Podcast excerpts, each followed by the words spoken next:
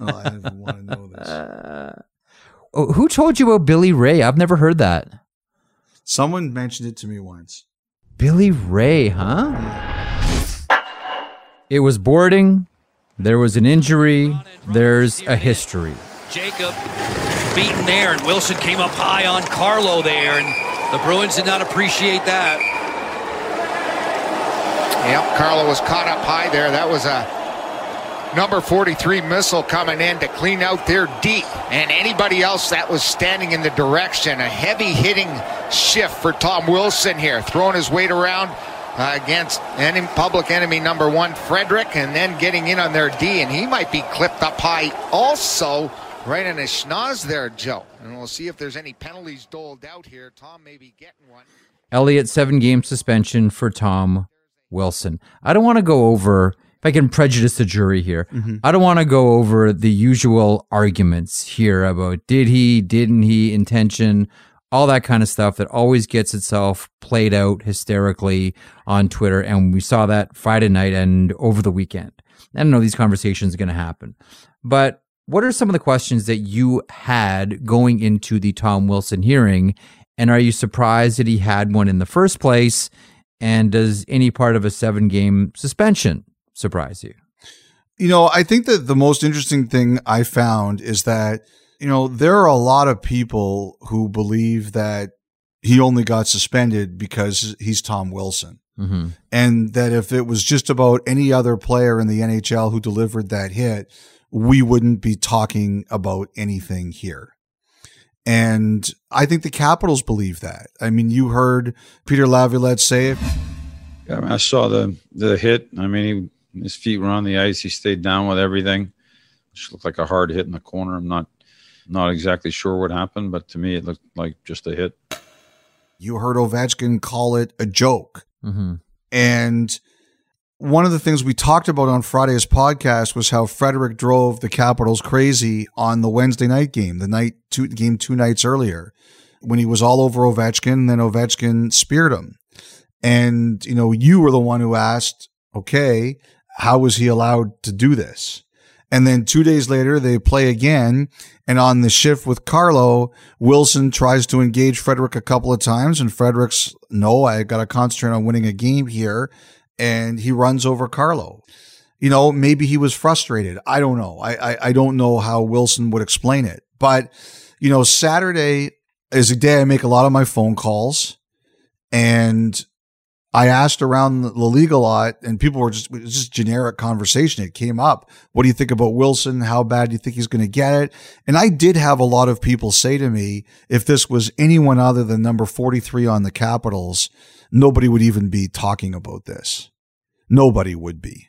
If it, it was a hit that anyone else delivered, it wouldn't be a penalty or a suspension, a lot of people felt. Mm-hmm. But that's what happens when you have the history, right? Mhm. All of a sudden, people look at you differently. You don't get the benefit of the doubt. Name uh, 400 other players in the league. If they throw that hit, they get nothing. But because of his history, Yeah. that's what happened in this case. Like, I really believe Probably looked at Elliotte more as, wow, that was a tough hit with a bad outcome. But because it's Tom, but it, but it, but it, but it, I think generally predisposed to assume the worst when it comes to Tom Wilson. But that's a reputation that's earned. So on Friday night, he throws the hit. Because there was head contact, the first thing everybody looks at is Rule 48 Yep. illegal check to the head. And is the head the main point of contact? And the answer there is no. This is my guess. My guess is that the people in the NHL Department of Player Safety said this is not a Rule 48. And then when they started thinking about it, they looked at it and they're like, we don't like this. Is there anything else it is? And if you read Rule 41, which is boarding, you know, it's there. You can make that argument. And I think that's exactly what happened is they made that argument and they said that's boarding. Now it's new precedence. You know, that's not the way boarding tends to get called. Boarding tends to get called when a guy is hit from behind and Carlo wasn't hit from behind. I think that's one of the things that the Capitals and possibly the Players Association discussed was you guys don't call boarding like this. Mm-hmm. And at the end of the day, that's why it wasn't also like 30 or 40 games because boarding doesn't carry those kinds of suspensions historically. The highest boarding penalty I could find for a su- suspension was Zac Rinaldo in 2015. It was eight games. Right. And, you know, Wilson gets seven. So I think that's why he got less. You know, the other thing is, you know, the Capitals argued it was a clean hit, like some other people had said to me.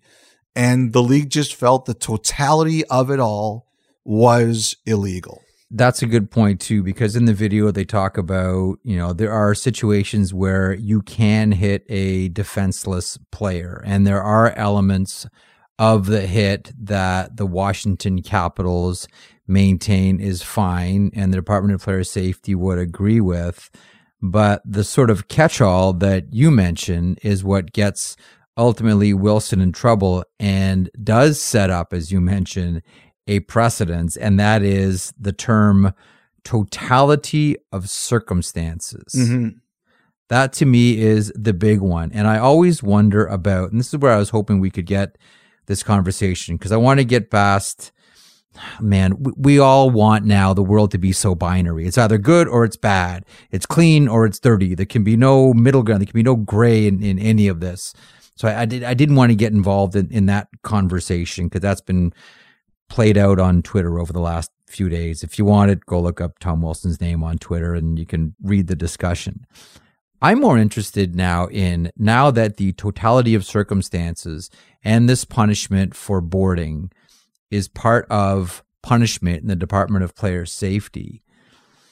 There's something that you and I have talked about a couple of different times. We haven't really spent much time with it. I don't think we will right now, but I just want to note it and pick up on the conversation maybe when this happens again, because it will.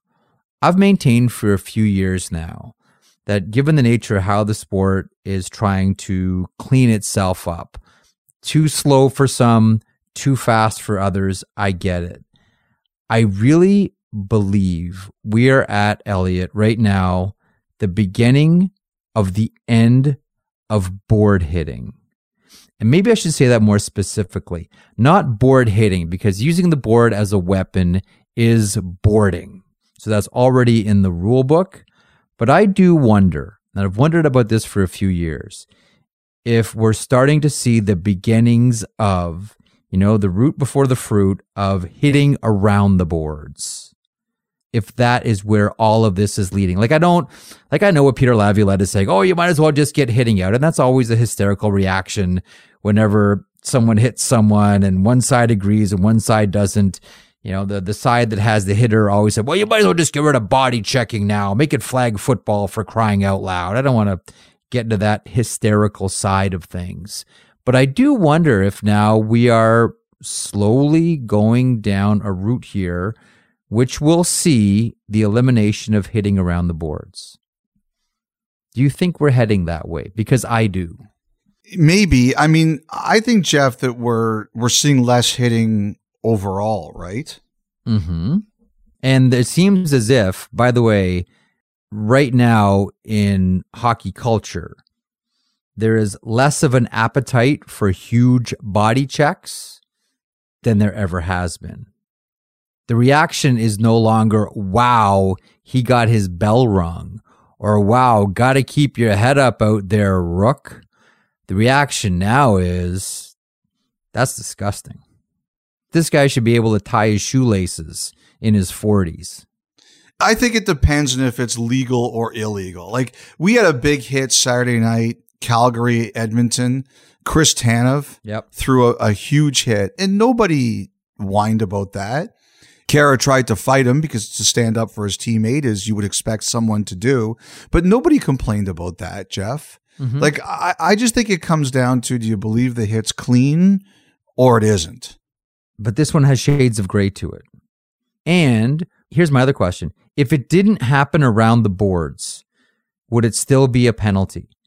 If that same hit happened at the blue line and not around the boards, is it still a penalty? And that goes to my other point. Are we starting to see the well, beginning? I think with Wilson, there's always that debate, right? I think with anybody there would be. No, I, I disagree. it's more pronounced with Wilson, no doubt about it. There is that history. Mm-hmm. But if Wilson catches Carlo at the blue line with the exact same hit in that circumstance, all I'm saying is this is sort of in my mind furthering discussion about hitting around the boards. Not necessarily board hitting because that's already illegal, but hitting around the boards as the game becomes faster and more dangerous. And to the point about body checks, since we all love them, like one of the things right now that I don't know that we appreciate enough, Elliotte, given how quick the game is and how everybody moves their feet. So, do you know how hard it is to throw a clean body check in the game now? mm-hmm. Like to me, this is one of the toughest. Like before, when it was table hockey players and anything goes, you could really drop a guy. You know how hard it is to body check now? With players moving at these speeds and shifting bodies and the way the game is played now. And oh, it's not just this position's job to chase the puck. There's just F1s, F2s, and F3s. And like it is hard to throw a clean body check. No wonder it's all stick on puck, stick on puck. Hitting's hard. Hitting's harder than it's ever been before. And I just think the next step of this evolution of hitting out of the game is the hitting around the boards part. I don't know that it's part of a huge conversation right now. I just kind of see it as let's take t- the Tom Wilson situation and what does this mean for the future? Where is this thing headed? And I think it's a conversation about hitting around the boards. That's my only point. It's a good debate. We shall see, and uh, we shall hear from Tyler Tumminia, the interim commissioner of the NWHL, on today's edition of 31 Thoughts, the podcast, presented by the GMC Sierra AT4.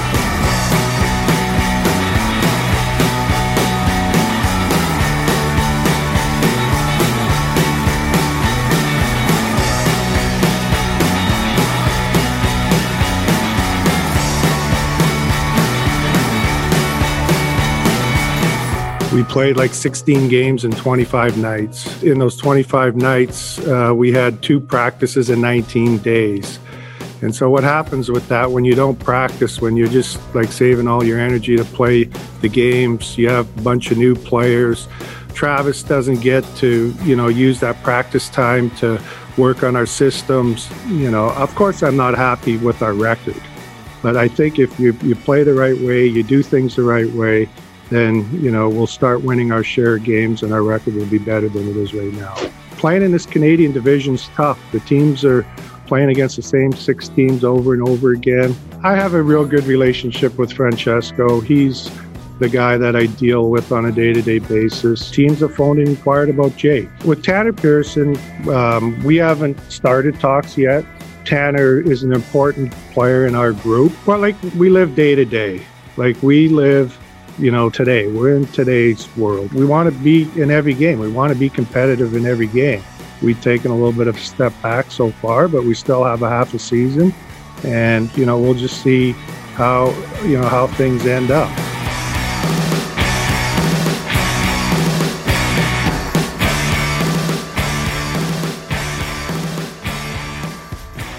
Okay, so welcome to the podcast. That's Jim Benning, general manager of the Vancouver Canucks. Uh, at a presser on Friday, Elliotte, what were your thoughts on the Vancouver GM in advance of his team winning two games against the Maple Leafs, sir?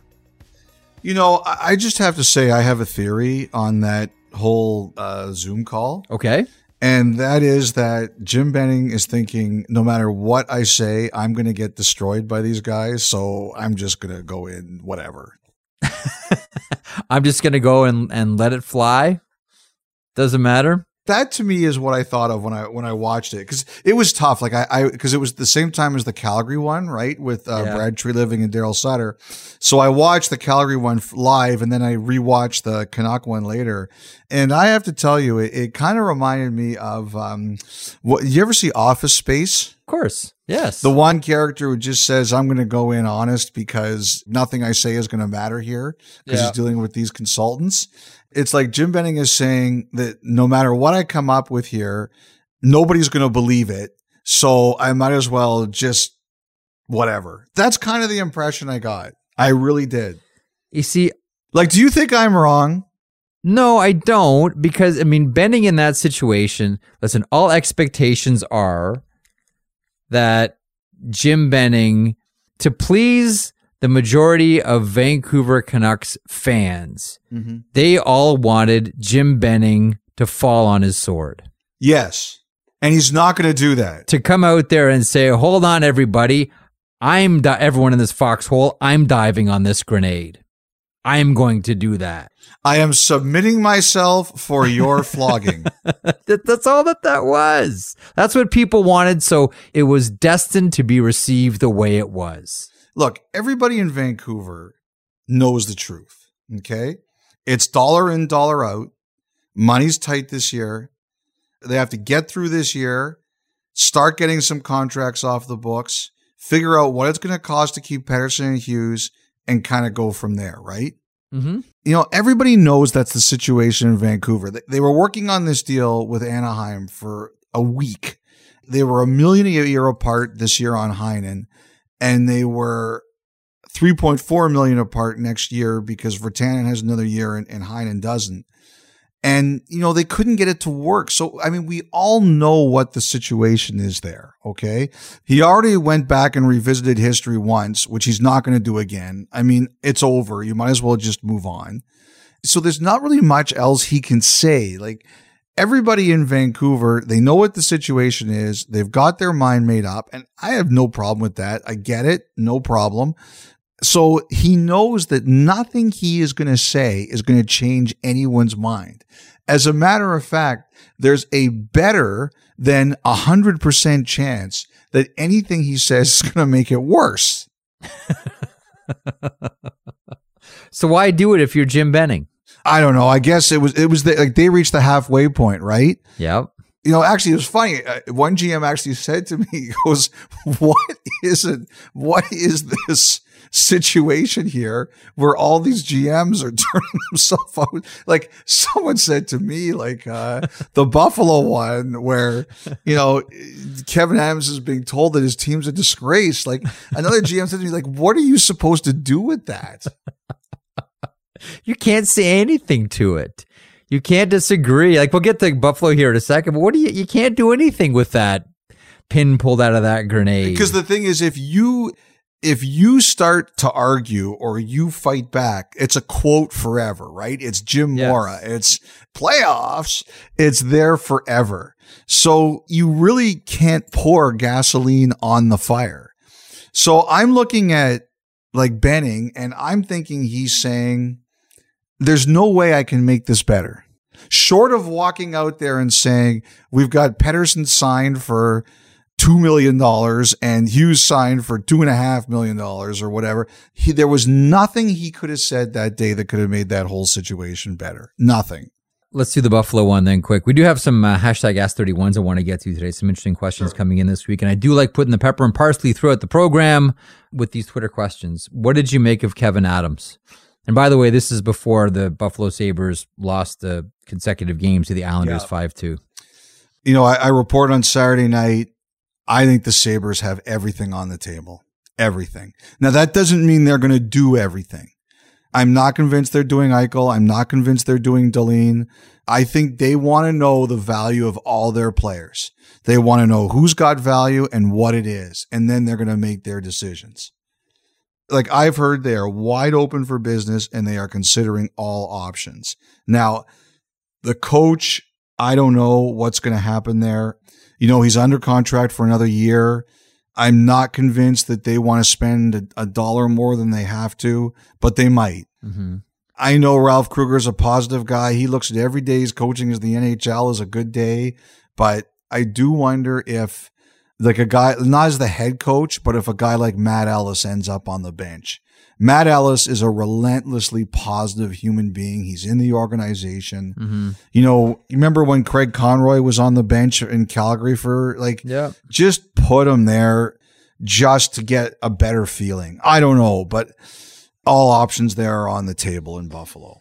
You know, one person mentioned this to me this afternoon, and it made a lot of sense. This is coming off your reporting that everything is on the table for the Buffalo Sabres.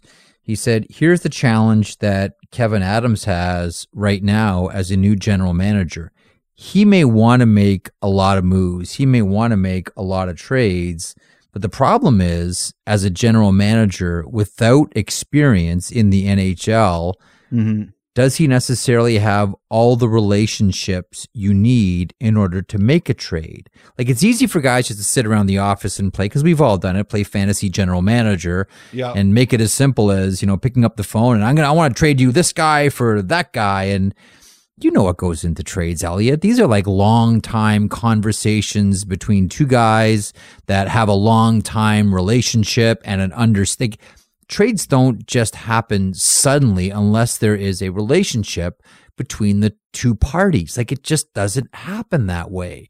That's not how trades are done. There's also sharks in the water right Yeah, now, no right? one's and no one's looking to help the Buffalo Sabres. Yeah. And other teams, correct me if I'm wrong, because you cover this beat a lot more than I do.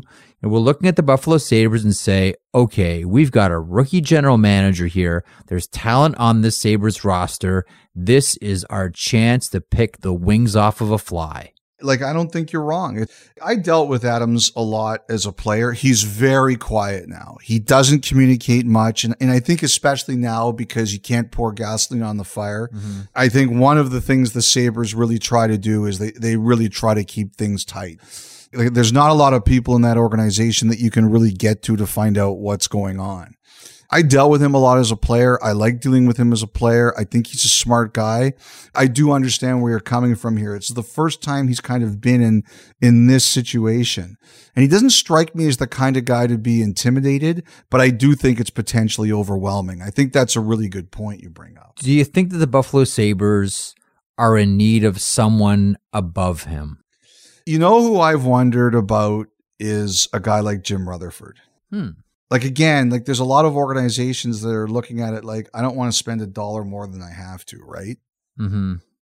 like I don't know where that is, but part of the problem here is that you know the Sabres had Tim Murray and then they had uh, Jason Botterill, and they didn't like the way that everything went. And the Pegulas are not without blame here, obviously, as any Sabres fan will tell you. But part of the reason they hired Adams is they know Kevyn Adams. He's worked for their organization. He's been heavily involved in their minor hockey. They know him. They trust him. After the way things had gone, they didn't trust other people. They wanted someone they knew. So, you know, that's why they hired him. And they didn't make their organization any bigger, they made it smaller. And like I said, uh, you know, I think you make a really good point there. This is a huge moment in their franchise. Like, I don't know if they're going to want to go out and get like a Jim Rutherford or somebody like that. I got to tell you, like, if I was, if I was them, I might just say, can I hire Jim Rutherford as a consultant now? Yeah. Put him on as a special assistant to the GM or whatever you want to do and say, hey, can you help us out as we navigate this here? You know, I still remember Brian Burke telling me this story. I Remember can see, him- by, the- by the way, I could see Berkey saying, we'll let you do that as long as you give us right of first refusal on Jack Eichel. yeah, exactly. But speaking of Brian Burke, I can recall him telling me, you know, what I remember I asked him what it was like as a rookie general manager in Hartford making your first deal. And he said, you know, it was awful because as the general manager at that time, you have no one to talk to. You have no one to advise you on anything. He said, you know, he picked up and hung up the phone a number of different times before dialing to make any move. You know, the first big one that he made was the uh, the whole league Sean Burke, Eric Weinrich deal. And he said, you know, I would pick up the phone and then I'd put it down. I'd pick up the phone, I'd put it down, I'd go for a walk around the block, and I'd come back and I'd pick. And he said, I didn't have anyone to talk to. I didn't have anyone who's done this before to bounce any ideas off of. And I look at Kevyn Adams with the Buffalo Sabres, and I'm like, well, he can talk to the coach who, when you look at, you know, the number of signings and where they all came from, you know, he probably has a hand in, in, in who's coming into the organization. But who does Kevyn Adams really have to advise him here as a rookie general manager? No one. It's tough right now. It's tough. And you know, I th- and the other thing too is I think Krueger had very big say in the organization, but obviously the foundation under him is crumbling right now. He's trying to win games. He can't think big picture. And also, let's not forget here too, and this is where someone like I think of someone like Steve Smith in that organization has a lot of value, specifically to Ralph Krueger. I mean, he came back to the NHL after having been out for a long time. Mm-hmm. So did he come in knowing everybody in the league? Did he come in, you know, knowing the full history of all the players on every team that are all around him? Or do you lean on someone like Steve Smith? And I would imagine he'd have to lean on Steve Smith a lot because I'm not sure how closely he was following the NHL uh, the time that he was away with uh, with soccer. Okay, couple of hashtag ask 31s. First one, a frivolous one from Jeremy Weeb. When will word association come back? We get a lot of these. And we should bring yeah, and we each. promised people a word association pod. So what I think we're going to do is we're doing two a week right now, and we're glad to do them because it's clear that you, the listener, uh, really likes them, and and we really do appreciate that. So I think what we'll do is, you know, the trade deadline is is a month away. I think after the trade deadline, we'll probably take a week off where we do one word association big podcast. So that's what I'm kind of thinking about for there. I like these short pods twice a week and the word association makes them longer. So I'm thinking about a special lengthy word association podcast after the deadline and then we'll figure out how to incorporate it a bit more. Hashtag yellow laces from from Pesh. I've heard this one a lot too. And there's an obvious answer to it. We should just get it all out there so everyone understands. Should the NHL stagger start times so that games are not all at intermission at the same time, i.e. 7, 7.15, 7.30, 7.45? That's for those of us who pay for the NHL package and have no games to turn on after the first period. As somebody who makes their living during the intermissions, I say you. no.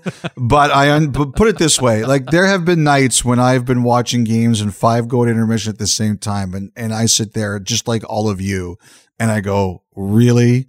I don't think it's a bad idea. I guess my way of saying it is that I think the viewer should have the option.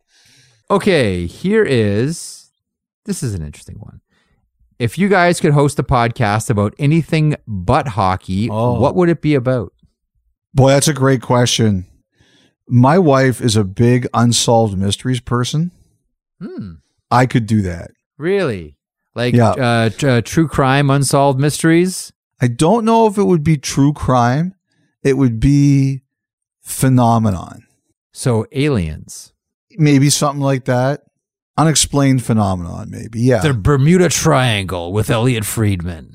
you know, some of that stuff really interests me. I'll tell you this too. Of course it does. The other podcast that I would love to do is I would love to do oral histories of how certain TV shows and movies and maybe even books get written. Hmm. So that's sort of along the same lines philosophically as this podcast, which is essentially how does this work? I think we've mentioned this a couple of different times. This podcast is essentially me every week, a couple of times, asking you a variation on the question, how does this work? So I like that. I like that. But it, but the thing is, like, if you listen to James Andrew Miller, he does the Origins podcast, right? Yep. And he did a five episode deep dive into Curb Your Enthusiasm, which was fantastic. And he also did a, fi- a, a deep dive into Sex in the City. Now, I was never crazy about that show. My wife loved that show, but the podcast was fantastic, especially when they kind of got into talking about Kim Cattrall and her relationship with Sarah Jessica Parker. Mm-hmm. And it was really intense and I thought it was fascinating. And there's probably people looking at whatever device they listen to this podcast on right now, like, Elliotte, what the hell are you talking about? But that Origins podcast, which did Curb Your Enthusiasm and Sex in the City, Yeah. that's the kind of thing that I would love to do. See, I would love to hear podcasts about like uh, uh, of the on a similar vein about either um, Blackadder, Yeah. maybe my favorite TV show of all time, Fawlty Towers, or Mighty Boosh. Mighty Boosh may be my favorite of all. If there are any of our, our listeners who have been tuned into any deep dive podcasts about either of those um, three shows, please send them along uh, to this guy. See, you've done a lot of different things though. Like what would be the answer for you? I know you're big into Dan Carlin And I know you're big into wrestling. Uh, yeah, but think I approach it all the same way. Like I'm with you. Like in anything that I do, I appro- I have the exact same approach, which is how does this work? Like lift up the hood. You know, uh, let's see, let's see how this engine works. Let's tear this thing down. Let's get it down to the nuts and the bolts. Like that's how I approach pro wrestling. That's how I approach hockey. That's how I would approach anything. Which is why your unsolved mysteries idea to me is really intriguing and I sort of tried to nudge you over to aliens because, you know, who wouldn't be interested in that? I sort of go in waves. Like for the past few years, I've really been interested in anything revolving around World War One and mainly what led up to World War One. Right now, I'm reading Guns of August. That's great. Uh, King Kaiser Czar, I read a couple of years ago. Uh, Mike Agello, who we all know, well, Toronto radio listeners would know as, as Mike from Buffalo. Yeah. A great, you know, writer and, and podcaster himself. He's a history major. And so he's always tuning, he's always sending me stuff. Uh, Mike's fantastic, great hockey fan. Every time I'm in Buffalo, I make sure I get out to dinner with Mike. Wonderful guy and big World War One buff. Mike, make sure that Jeff picks up a tab for once. no, no, no, no. Uh, the bill comes and I go down and tie my shoes. Those would be my answers, sir. Okay, back to hockey. Kevin Coyle. This is a good one. What's the best trio or group of players along with the best nicknames of all time, i.e., Russian Five, Triple Crown Line, Production Line, or Punch Line? Maybe we'll just narrow that down to what's your favorite name for a line? Oh, and by the way, you know what I've always wondered, Freege? Mm-hmm. We always give forwards lines. Why don't D pairs ever have nicknames? Well, you know what they used to call. I remember when Ian White signed with Detroit. Do you know what the Red Wings called him? What? The second best player on the Red Wings. And I said, why? And they go, because we always joke that Lidstrom's partner is the second best Red Wing. oh, that's good. Okay, so I like stuff like that. Actually, I remember I told, I remember uh, Ian White was represented by I think it was Pat Morris, and I told Pat Morris that, and I and he laughed his head off. He thought that was very funny. That's really good. I like that. Do you, do you have a favorite line?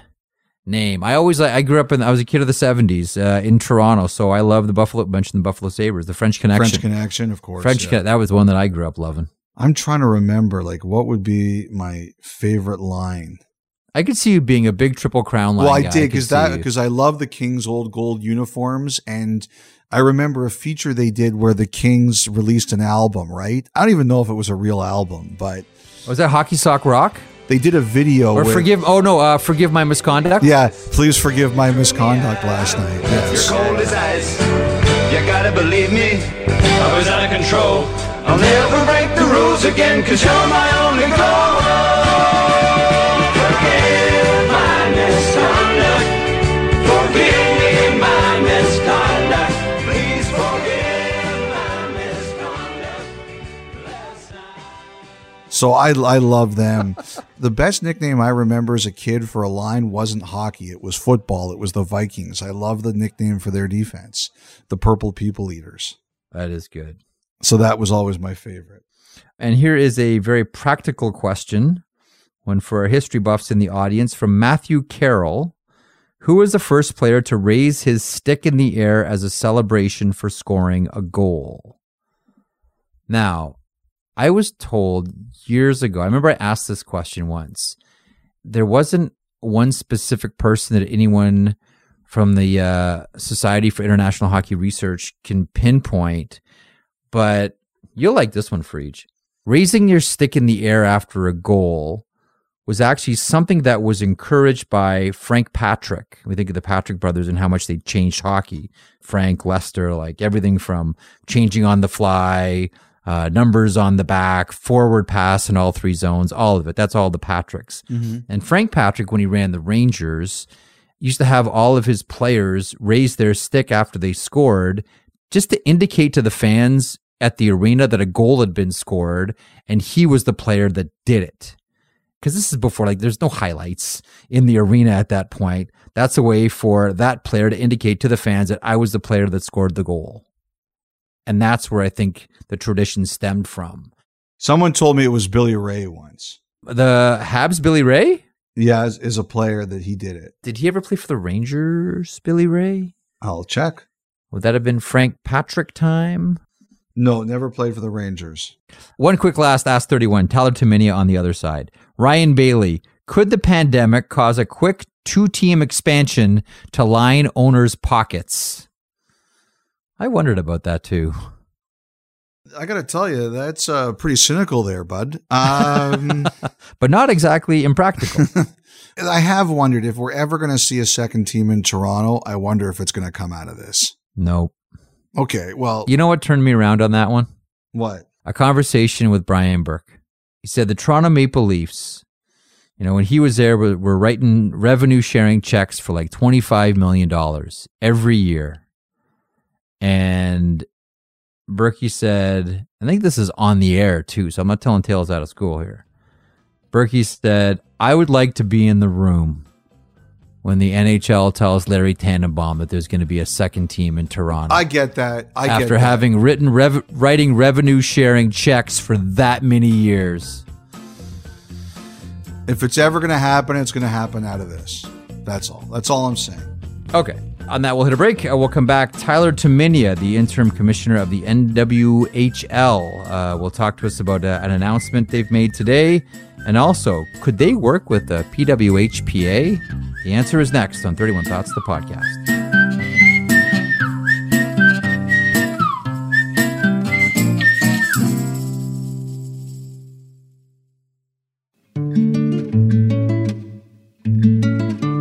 Pleased to be joined by Tyler Tumminia. She's the interim commissioner of the NWHL. And before we get Ty into anything about you and your background and the idea of maverick owners in sports, uh, the NWHL making an announcement this morning. What is it?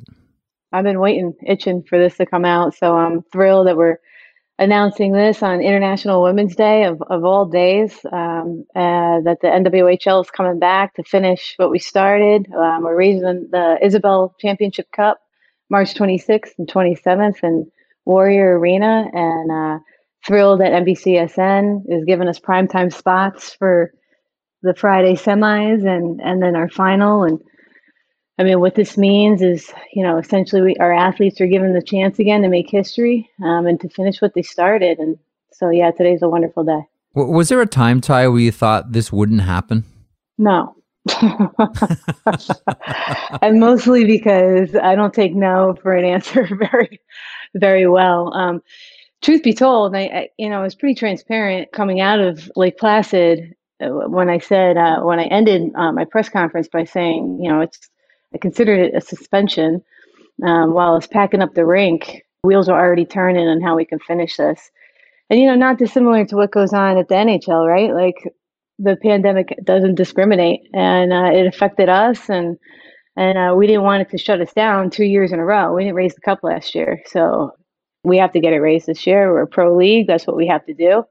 So I'm just thrilled that um, all of our partners um, involved. You know, this is a lot of conversation, guys, right? Mm-hmm. Um, and and it takes a lot of different people to make this happen. This is not a you know easy task to pull off. And uh, between the board of governors, the leagues, the teams, the athletes, the partners, it's just a beautiful little culmination of uh, us making this happen. So.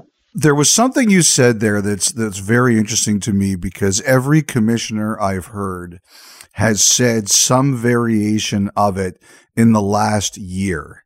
And that is that we have to award our championship. I've heard Gary Bettman say it. I've heard Adam Silver say it. I've heard Roger Goodell say it. I've heard uh, Rob Manfred from Major League Baseball say it. I'm just curious. It's interesting to hear you use the exact same verbiage. Why is it so important? Well, I think it's important for the integrity of the sport, right? Like it's for the history of our sport. It's for like, you know, stats and analytics. It's for the culmination of, you know, everything that it provides when you look back. Um, again, it's for the integrity of, of being a pro team, like a pro sport. Um, and so I think it's important not to have too many asterisks. You know, some asterisks are good, some are bad, but you know, to have back to back, I don't think that does much so that's why we i just felt really passionate that uh, we kind of raised this cup because you need a champion you need this look back on a league you know, us going into season seven um, at the end, you know, this year, um, you have to culminate that season six. It's important for our athletes to have that opportunity to celebrate. And again, for the the history of it all, it, it, it means something. The cup means something. Ty, now that you've had a little bit of time, and maybe there'll be an even expanded awareness when you have more time to look back on it, what are your thoughts now on what happened at Lake Placid? You know, when we went into Lake Placid with a pretty strong plan, it was approved by the state of New York you know, we went in there under the idea that it was a restrictive access environment. I mean, truth be told, bubbles are not bubbles. Um, in hindsight, it wasn't the protocols, I think. When we kind of calibrate and look into what went right, what went wrong, a lot of it was mostly on enforcement. And, um, you know, that takes my efforts on the league side, also takes team leadership, uh, player accountability. And so I think, and I'll take the fault for that as well, like, you know, I think when we learned a lot is that we really have to, you know, take some different levels going into Warrior about how we're enforcing our protocols. And and I also will give, you know, look, we lost it, right? Like our athletes lost that taste in their mouth. so when you lose it, mm-hmm. you know, um, I have no doubt that uh, this league is going to come back for those two games and make sure that we're making history. So it's an awful feeling to lose that chance. It's a wonderful feeling um, to have almost like a little bit of a redemption story and try to get this going again. And our athletes have been quite resilient, you know, and, and eager to get the cup raise as well. The commissioner I deal with the most, obviously, is Gary Bettman, and mm-hmm. and I'll ask him this at some point, but. I really believe that the COVID has been the greatest challenge of his career. Um, he's been the NHL's commissioner now for almost 30 years. And I don't think that he's ever faced anything like this. This is the greatest challenge. Now, you've been commissioner of the NWHL since October, but you've had a lot of experience as an executive in different sports.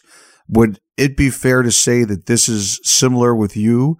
The greatest challenge that you faced in your, I guess, professional management career?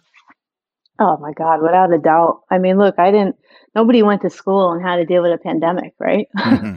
and this is the first time it's hitting everyone on these leadership roles. So it's so uncontrollable. It, there's so many different aspects of this. I mean, I, I hate the fact that I know so much knowledge about COVID, but yeah, it adds a whole different level, a whole different dimension of leadership that's quite foreign, I would say, to everyone. Um, this is really, you know, in, in my lifetime, this is the first time I've had to deal with something like this while, you know, it was intertwined with our work environment. From a communication standpoint, um, from learning uh, very quickly about, you know, CDC requirements and medical requirements and what it does on individual athletes, what it does in travel, what it does, a whole different aspect that you have to learn real quick. But yeah, it's a, it's a massive leadership challenge. Nothing can prepare you for that.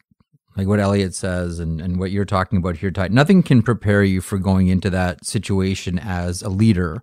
But there are things you have in your personality, I'm sure, that you can lean on, lessons from your past. And you've been, as Elliotte mentions, an executive uh, in a couple of different sports here. What part of your personality, Ty, or maybe what in your experience do you think helped you through all of this? And when I say that, I know we're still going through it. Like, what part of you do you lean on essentially during something like this?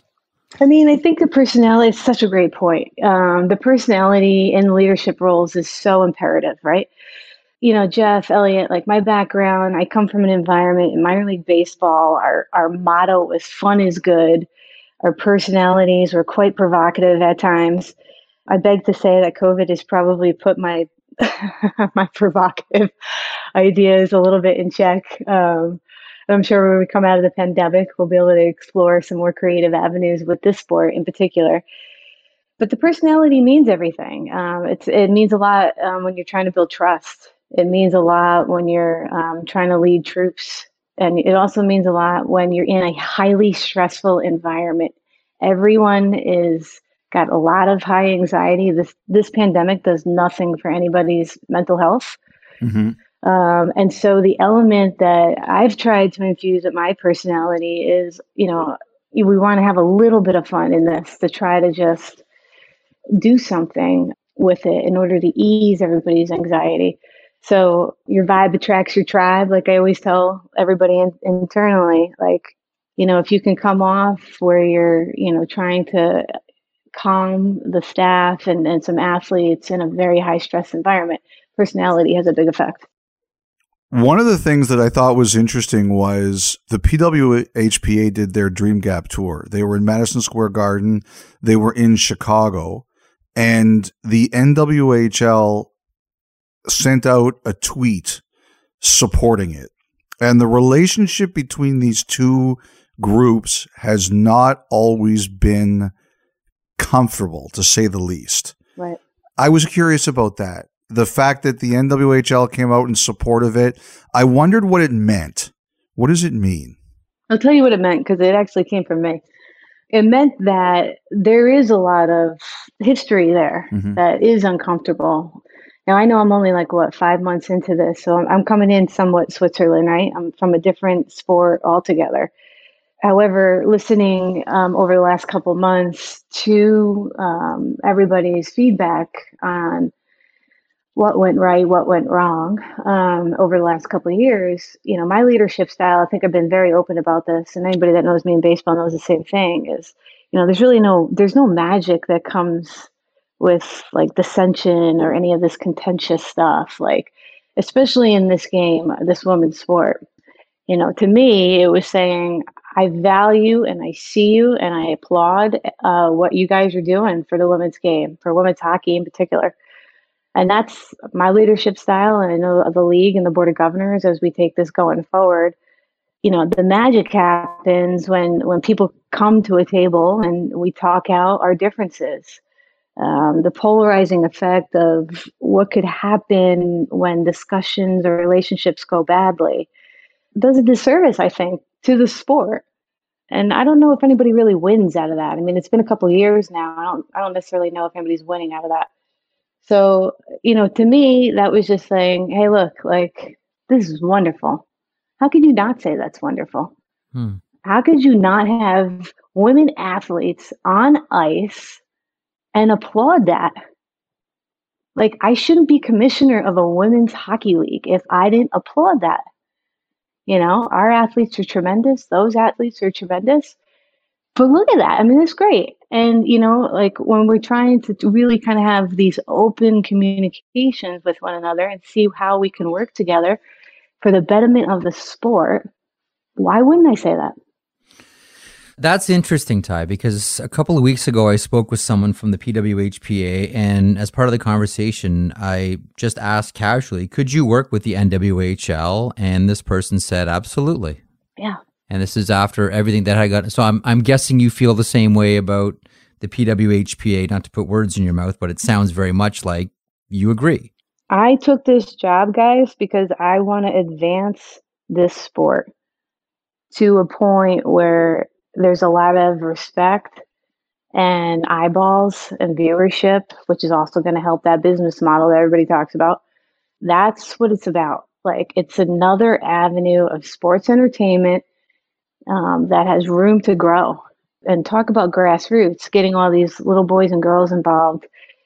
You're better together than creating a divide. I'm not about that. Jeff just mentioned one player there. Do you think, in general, all the players and all the people who've been involved in both leagues feel the same way, or do you still think it's a big mountain to climb? It's a mountain. I'm not dismissing the fact that there's some some raw emotions around it. Mm-hmm. What I'm saying is that you know some of the narrative is out, actually outdated now. So it's been a couple of years. So you know let's let's sit at the table and have a true sense of what is actually going on here and how we can get to where everybody wants to get to. We all want to get to the same spot. So how can we get together? Uh, but yeah, I mean, I, I think that there needs to be uh, some therapeutic conversation, um, and I'm open to that, of course. Now, again, I, I don't have much history there, but I'm I'm open to having, you know, those conversations of what had happened, but mostly what can we do going forward. What do you think the future of women's hockey is? Will there be a WNHL, for lack of a better term? Do you see the NHL running a women's hockey league where the players of the NWHL and the players of the Professional Women's Hockey Association mix together to form, I don't know how many teams it is to start and eventually grow? Yeah, I mean, I wish I had a crystal ball, right? Like I could just kind of project the future on that. I think it's kind of unfair on the NHL's part for me to say, hey, they should take it on themselves and, you know, help this all out. Meaning, like, we're in the middle of a pandemic, everyone's hurting, right? Like Yep. financially. I think it's probably the wrong time for, you know, that kind of a demand. I think what should happen is that you know you take a business model independent of that. Of course, you know we have support with the NHL and different aspects, but um, for them to take on the entire business model, I don't know. I think that would be a little bit unfair at this time to ask them to do that. I mean, let's just talk business, business, right, guys? Like that's a little bit tough to ask at this point. Now, in a couple years, that might be a little bit different. So right now, what I think it should look like is like you get a you know a business model that's strong in a league that goes past a couple of years, like Mm-hmm. in combination maybe with other parties involved, and kind of go in the direction where it's sustainable on its own. And if at the time there's market share, there's viewership, there's you know this tribal fandom in these markets, and the markets are actually showing that there's growth and it's sustainable and it's fueling and funding revenue streams that are consistent, um, then I think at that time, like you know, I wouldn't be surprised if that's something that they take on. Is sponsorship greater than it's been? There's certainly a movement right now to fund some sports and just general things in North America that have been underfunded in the past. So I'm curious, is it stronger? It's been strong. I got to tell you, like uh, Phil, coming out of Lake Placid, right? I mean, we've had our largest sponsorship deal to date. Um, our viewership was up 140% um, on Twitch. Mm-hmm. Our followers were up 304%. Um, and then I've got sponsors now, you know, where I think in years past, from what I've heard on the women's game, it's a lot of proactive phone calling. For here in the last five months, especially when you give them an event or you give them a championship, or you pose it like, hey, I got a national network and we're coming in and we're playing, you're in a little bit of a different seat these days. It's a little bit reactionary. You got a couple of narratives coming into next year, guys. You got um, the 50th anniversary of Title IX. Mm-hmm. So, you know, like I could tell you right now, my conversations that I, I'm having, there's the insatiable appetite for women's anything next year Mhm. um, is is unbelievable. You know, there's a lot riding into this uh, momentum, and so I'm optimistic. Let's go into the, the, the root, The deep dive. the deep dive. The the deep dive into uh, into Ty. Okay, let's let's talk about you a little bit here, Ty. Oh God. How much do you enjoy? Because I know you a little bit, Ty. How much do you enjoy when you're at a meeting and someone says, "Well, where's Tyler? When is he going to show up?" it happened to me today. Oh, really? It happened to me today. Listen to this, guys. I get off my flight and I'm waiting. By the way, I'm, I'm coming back from spring training and I have my two little girls in tow. Um, I look like a hot mess, right? I'm sitting there with like five things of luggage. I'm like, oh gosh, the person, okay, great. He's here. He's picking us up. I said, are you, who are you waiting on? And he was like, oh, yeah, not you. And I was like, oh, okay, but who are you waiting on? And he was like, somebody named Tyler. I'm like, oh, it's that's me. and uh, he was like, no, no, no, I'm waiting for a guy named Tyler. I was like, no, for real, it's me. And then I had to prove to him where I was going. He didn't believe me.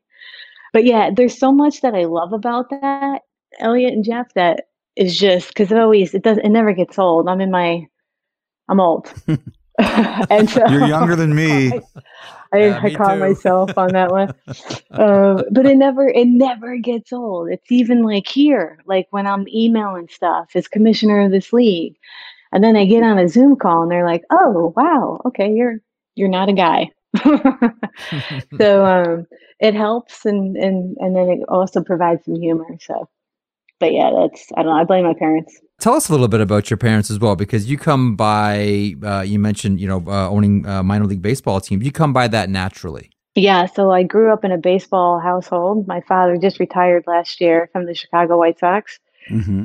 which is always a little bit weird growing up in New York, right? Like I'm also a Yankee fan, I'm sorry. But um so, you know, yeah, I, I grew up in the sport and uh I uh, I ended up working in the sport and then I freaking married it into the sport too, so I'm boring. but um yeah, baseball has always been in my family around and um you know, I love the sport. I love everything about it. And I know Jeff, you know, you know you love the sport as well. And and so yeah, I just I had to find a way in order to be a part of it. It felt like home for me. I was in, you know, financial services and high tech before that, and it just didn't feel like home to me. So um, even though I grew up in the sport, I had to I had to hustle pretty hard in order to get into it. And so when I finally did, I you know I I knew ownership was going to be my way of you know making an impact. So yeah, that's the short of it. The short of almost twenty years. I I heard. I actually heard that your someone told me that your dad actually didn't want you to make that career change. That you. no, he didn't. He didn't talk to me for four months. Oh, that I didn't know. So that's that's impressive. Yeah, for four months. There was two times my father was like really kind of, you know why? Because the sport's tough, Mhm. and the sport's tough. Like sports in general stuff but you know that's my dad, and I, I'm his little girl. So like, you know, the, but he he also knew like I'm pretty tough, and you know I got some thick skin. But it's kind of you know it's a little bit hard to so he was more in the scouting and player development side, and and um, I more in obviously the business side. Mhm. But I, I did go through Major League Baseball scout school, and I was one of sixty two people in the class. Or oh, I'm sorry, there's two of us, two females, Mhm. um, in a sixty two uh, person class. And so um, the other time that he claimed that he was not going to talk to me was if I failed scout school, but I didn't. So we're all good. I, I'm curious about that. What is scout school? What what is that? Yeah. Major League Baseball has a scout school, and you have to get appointed or um, recommended um, either by an owner of a major league club or a GM of a club to go through the program with the intent that you know after the program you pass pretty much teaches us all about you know um, reporting uh, what they look for um, how to grade. And it's nonstop to be honest with you. It's from the time you wake up you're covering like six seven games a day and then you're getting back at 11 o'clock at night and you're all sitting in a room and you're entering your reports and they kind of have other pro scouts there to kind of evaluate your grading or your report style. And then afterwards it gets sent to all uh, major league baseball clubs and that's how they end up you know hiring a lot of their scouts based on the students that come out of the program which are all varying different types of students like so for example like i went my in my class there was like jack jones like so he was a player Mm-hmm. you know what i mean so like it can go from i'm done playing now and i want to make a you know more of a front office switch um, so it, it varies in age I am curious along the way, Ty. You've um I've described you like this uh, in a couple of different places. You seem to have like a real maverick spirit about what you do. And I can recall after you and I spoke when I when I first met you, we had our first conversation. Uh, I went back and I, I picked up a book um, that I hadn't picked up in a while. But remember, remember hanging up and the book "Breaking the Game Wide Open" by Gary Davidson popped into my mind. So I went and, and picked it up again and thumbed through it. And just so our, our listeners understand, Gary Davidson uh, was a gentleman uh, in the 70s who helped start the ABA, the WHA, uh, the World Football League as well. Essentially, these are maverick leagues, you know, against the establishment, doing something different, showing a different way in sports. Where do you get that from, Ty? Where does that come from in you? I just, I don't know. My parents keep asking me that all the time since I was born. Um, I don't know. I'd like to say um, I've always been very curious of looking at things just differently or flip it around or, you know, not that I have, you know, uh, a problem with authority per se. I mean, I, you know, my kid always says like, "Mom, you treat traffic stops like they're suggestions," but like, We have something in common. right? Like, she's like, "It's like you you treat traffic laws like it's suggestions," and I'm just like, okay, well, I've always had that. I think you know, my parents and my sister in particular, like, I just kind of had it in my blood to always just say like, let's just see how it would look this way. Like, let's just put that purple ice in the middle of that neutral zone and let's just see how it looks. Like, why not? Like, I've always had this, well, why not? Why can't we do this? Like, who's telling us that we can't do this? Like, think about that.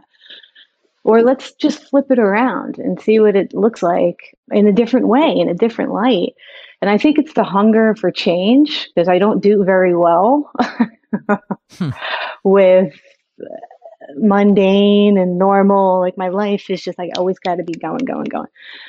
And I need change, change, change because that's what drives me to figure out and my appetite, and my grit, my love for for my work and for personal and all of that comes together. I think if I just have momentum going into you know being different and you know trying to see how we can progress and grow. So I'm curious, you know, you ran a lot of minor league baseball teams. You joined an organization that did that. How do you compare uh, running a minor league baseball team to running the NWHL? What are the similarities? What are the differences? And, you know, what's changed maybe in 10 to 15 years? What's different is, you know, um, minor league baseball, you know, it's like multi million dollars. you know, so the scale is much different than, for example, here you know, this is definitely, you know, a smaller uh, league, smaller operating costs, smaller everything, comparison to the six teams that I had in those six different states. The sports entertainment model to me could be quite similar, though. You know, people coming um, and developing and growing that model that it's not just for the women's hockey niche or like that whole, you know, that demographic. It's, you know, I'm a true believer, like minor league baseball really grew to become a, a money making profitable machine because it found out that oh okay if you if you entertain beyond that minor league baseball fan that's coming the family entertainment dollar is is huge our philosophy there um, with the Goldklang group is you know we we did things that you know made people laugh when they came we had a, a nun in our right field in St. Paul Saints giving out haircuts and massages. Bud Selig was the commissioner at the time. Our mascot was a pig. We called them Bud Squealig. You know, we just did some really awesome stuff to make people laugh. Like one of our all star games one year ended in a tie. We like gave everybody these ties and literally, I mean, we just, we did a vasectomy night. We gave out a funeral. Like we asked nobody to come that night. We called it nobody night we locked them all out of the ballpark. Um, there's just a lot of great things. I mean, I got you know I got a chance to work with Mike Veeck and and the actor Bill Murray. I mean, you know, those are all things that we tried to do, um, and I think that stuff can be done here. I know the sport, uh, Jeff and I, you, you know, we, you and I talk, um, is quite conservative. Yeah. But you know, I think if you just do it, you know, slowly but surely, there's some you know ways that we can go in here and, and make a good impact especially in the women's game because you could do it there. Like why i love it so much is like i don't have to play by the rules necessarily. We have the purist i get it. We also have the baseball purist but we also have another demographic that is going to be there and like you know we could test tube some stuff. And i think that is what um, people can you know look for in for example in our league or you know what we did in our minor league um, operations is you know, people knew that they were going to have a unique factor there, something to make them laugh. So I love that spirit. I do have to go back to something you just said. What is vasectomy night? I mean, they're giveaways, baby. We had giveaways all the time. So you can enter in, and we had a sponsor that was giving away a vasectomy. so, uh, yeah, I mean, it was wild. It's been great. And now it's just, it's so turnkey. Like, there's so much beautifulness and creativity um, that comes out of i mean you look at some of the stuff even going on social platforms the creativity's off the charts nowadays. Yeah. So um, it's inspiring. It's 18 years now that you've been into sports after leaving um, your internship how much has changed for a female? If, if you were to speak to a young woman now mm-hmm. that is coming out of school or is even in high school and wants to volunteer somewhere to get their foot in the door or start an internship program to get their foot in the door, what would you say to them about what's different now as opposed to how you started? What's better? What's worse? What the path is like? What sort of advice would you give them? I think it's actually gotten a heck of a lot better women coming into the sport or out of college right now that are looking for jobs. Um, I think what you get is true role models now. Like I didn't have that. Like you have Kim Ng now being a GM. Um, you know, you, you've got a lot of women being named in, in male dominated roles now. Like I think it's so beautiful. It's real, and it's becoming even more so. And I, I feel like in the next couple of years, you'll you'll even see the roles open up a little bit more towards females. So the examples um, I feel are out there and inspiring. Um, I still think for most people in sports. So let me just generalize by saying getting into sports generally it's so competitive and it's so cutthroat and it's so hard and it's a 24/7 mental game so i think in general it's very still very still much hard to get into a sport but what i do think is that the openness and perceptions of what women can do um, if given a chance has definitely grown in the last 18 years Tyler, your husband is um, Ben Cherington, who's the GM of the Pittsburgh Pirates. How much do you guys talk about your sports jobs and what's the same about them? And maybe he asks you for advice on something he's facing, and you say, Well, I dealt with this, or vice versa. How much of that conversation is there between the two of you? Yeah, I think it's so wonderful our relationship. I know it might be nauseating to some, but what I think is just so beautiful is that like we both can call each other up and say, you know, hey, let's get some feedback on this, or you know, like I, I can be coming in hot on something, and he would just be like, ah, like let me give you perspective, right? The greatest thing about both roles right now is that he's in a position where he's got to do a lot of growth mm-hmm. and be truthful about it, and I am I'm in the same exact position I'm in the position where I need to make change. Um, I need to make it fast. We have to have like after you calibrate all that you know information of external and internal factors, you really have to sit and say, okay, like we know where we have to change. We know where we have to grow. We know we have to take this and be truthful about the fact that we have to grow. And we're in the same boat. Like he's literally, you know, sitting there and he's trying to make some changes and do it rather quickly. And um, not dissimilar to myself. He's got a bigger budget than I do, believe it or not. I know, but um, but yeah, we have some fun. The most heated interaction between him and I actually comes down to trades. Um, like when he's about to give up a player, or you know, he's about to go and um, him and I get into some brutal arguments, and uh, but fun, you know, just based on evaluation. Everybody's evaluation is different, right? So, um, but th- they end up being fun. So, um, yeah, it's great. It's great to have a partner like that. Which trade did you not want him to make? Oh, I got a couple, but he would kill me. oh God.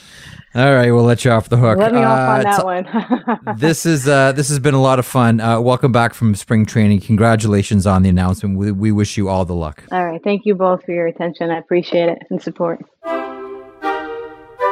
That is uh, Tyler Tumminia, the interim commissioner of the NWHL. Uh, we thank her for stopping by and thank Paul Kratz from the NWHL for making Tyler available. I just want to say, Jeff, I thought that was pretty newsy about the um, the relationship between the NWHL and the Professional Women's Hockey Players Association. It's been frosty, even to Ooh. say it politely.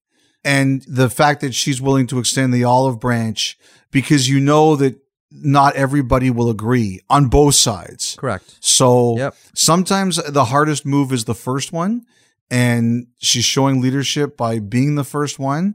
Now we'll see how many follow the lead. Absolutely. Before we wrap up, a couple of things. One, I think we're all on the same page, expressing condolences to the family and the friends of Walter Gretzky. And man, I'll tell you, I've been in that situation before. I remember speaking graveside when my father passed away, and I remember holding it together right till the very end.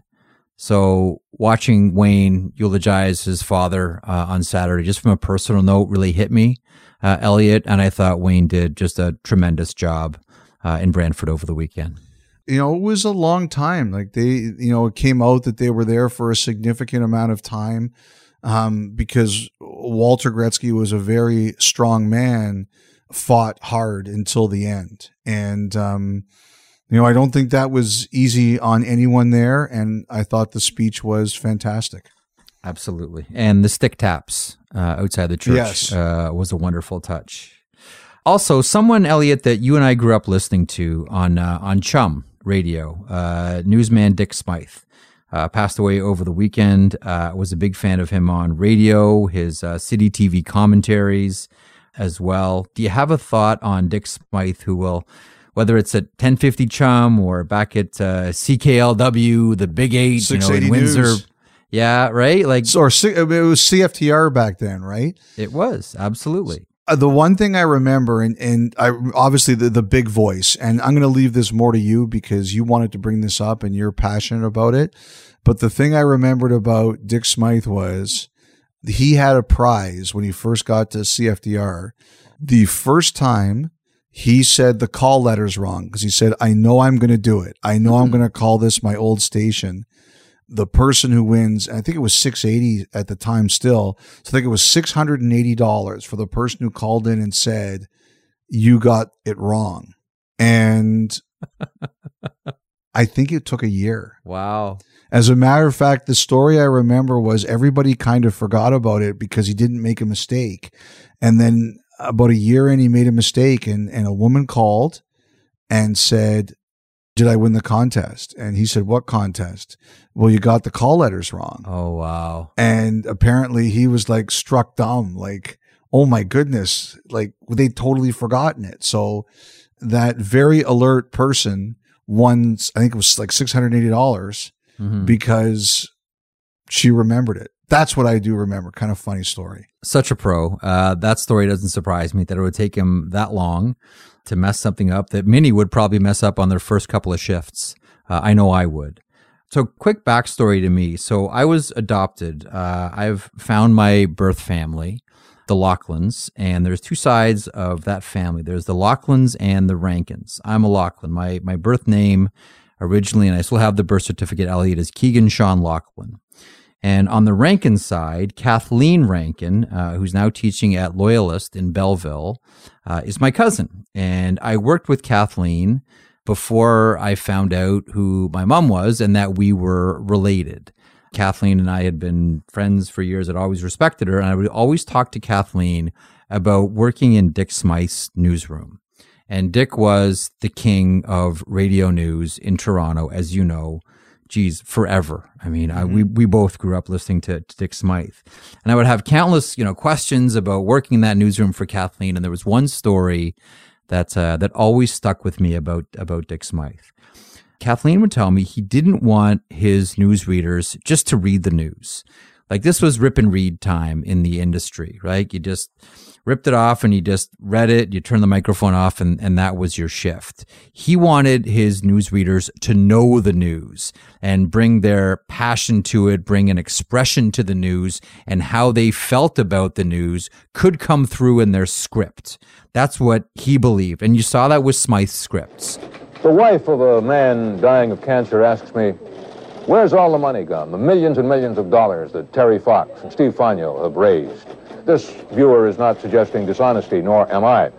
The frustration, the anger, the bitterness are understandable. It means little that giant strides have been made in cancer, that people are living longer, that some aren't dying at all. Her husband is dying quickly, and yet not rapidly enough. We're throwing money at the problem, but it, it's being scattered rather than concentrated. All of our successes in cancer research are small ones. Most of them are in the United States.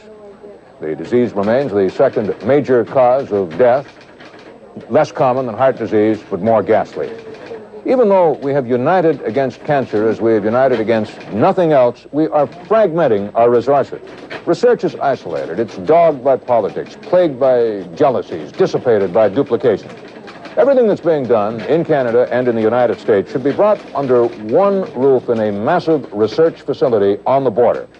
The money, the manpower, the resources, the, the dedicated scientists, the buildings and the books and the labs and the volunteers should all be focused into one spot. If we did that, if we concentrated our efforts, we'd have the answer in 10 years. Like you could tell how he felt about a story by how he read it. Mm-hmm. And he wanted all of his news readers to become intimately involved with the story and not just read it. And Kathleen said, Dick you, you know, would walk around the newsroom with a pipe uh, in those days, and he'd light a match and he'd smoke his pipe and, and walk around the, the the newsroom. And so Kathleen said, you know, the first time it happened, she was a little bit startled, but it taught her a big lesson. What he would do to to new people in his newsroom is he'd come around before they went on the air and he'd sort of say like, you know, can I see your your newscast? And they'd hand Dick the piece of paper that the cast was on, and uh, Dick would always say, "Well, how well do you know this?" And they would usually say like, "Yeah, I know this. I know this well. Like I know this pretty well. I'm prepared for my newscast." And Dick would say, "Okay." And so it'd come time at 20 after the hour, quarter after, or top of the hour, whenever it was, and they would start the newscast. They'd be holding the piece of paper up in front of them, and Dick would light a match and light the paper on fire as they read their newscast as the paper disintegrated in front of them. And they would usually have to speed up because they were just reading words. And then their hit would be over and they would turn their microphone off. And Dick would say, How well do you feel you knew the news that you were reading?